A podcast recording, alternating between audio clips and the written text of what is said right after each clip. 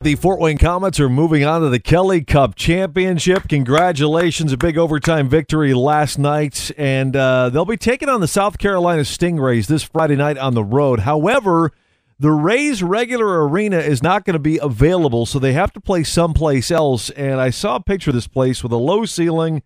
It's got no seats on one side, possibly bleacher seats on the other. And this is the championship. So for that team, it's got to be kind of embarrassing. It's like inviting somebody over to your home and you're embarrassed about something that you have in your home. Caleb, what is the thing at, at your house that you're embarrassed for people to see? My grandma gave us a picture that she had in high school, actually college, Yeah. and it's her in a bikini, and she wants us to keep it up, and it is insane. So do you So do you take it down when she's not around and just put it back up when she is or what?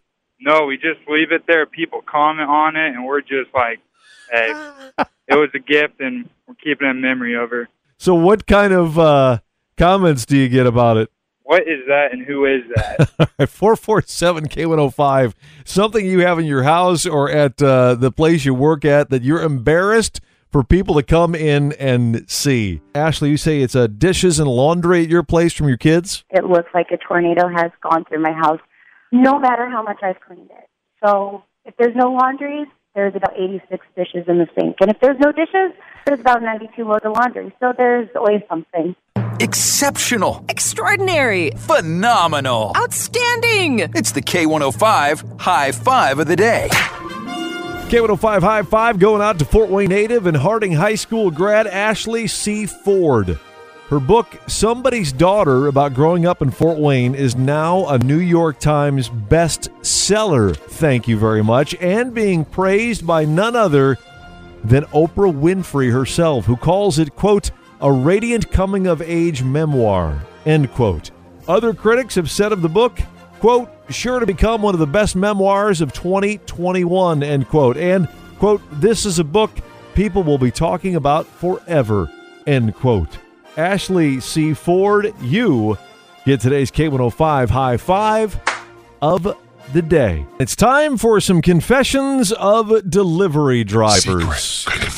At 447 K105, maybe a little dramatic there, but we had a package delivered the other day. And I noticed that the driver took a picture of the package when it was dropped off by the front door. I'd never seen that before. I didn't know it was even a thing that they did that. I didn't know if every driver does it. I also noticed that some drivers, when they get out of their truck, they will run or jog a package to the front door as opposed to walking. So at 447 K105, why do some do some of those things and some don't? Corey, you said that. Uh, does everybody do the uh, the whole picture taking thing or what? Amazon, I know, does that.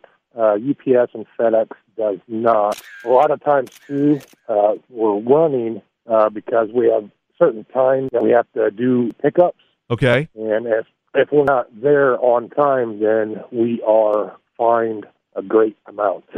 Oh, no kidding. Oh, okay, so there's a fine involved to make you scoot a little bit. You say that some packages require pictures because of what, Jamie? because they require a signature. Oh, okay. So it's kind of just like a proof that hey, I delivered the package. And you say that sometimes it can be awkward when you're taking a picture. How come? because like I was just thinking about this earlier. I went to put a package down and somebody opened the door, and it's kind of like you know when somebody opens the door when you're going to the bathroom or you're changing, and it's like, Whoa! that's kind of how it is when they catch you taking a picture. It's so awkward. Podcasts by Federated Media.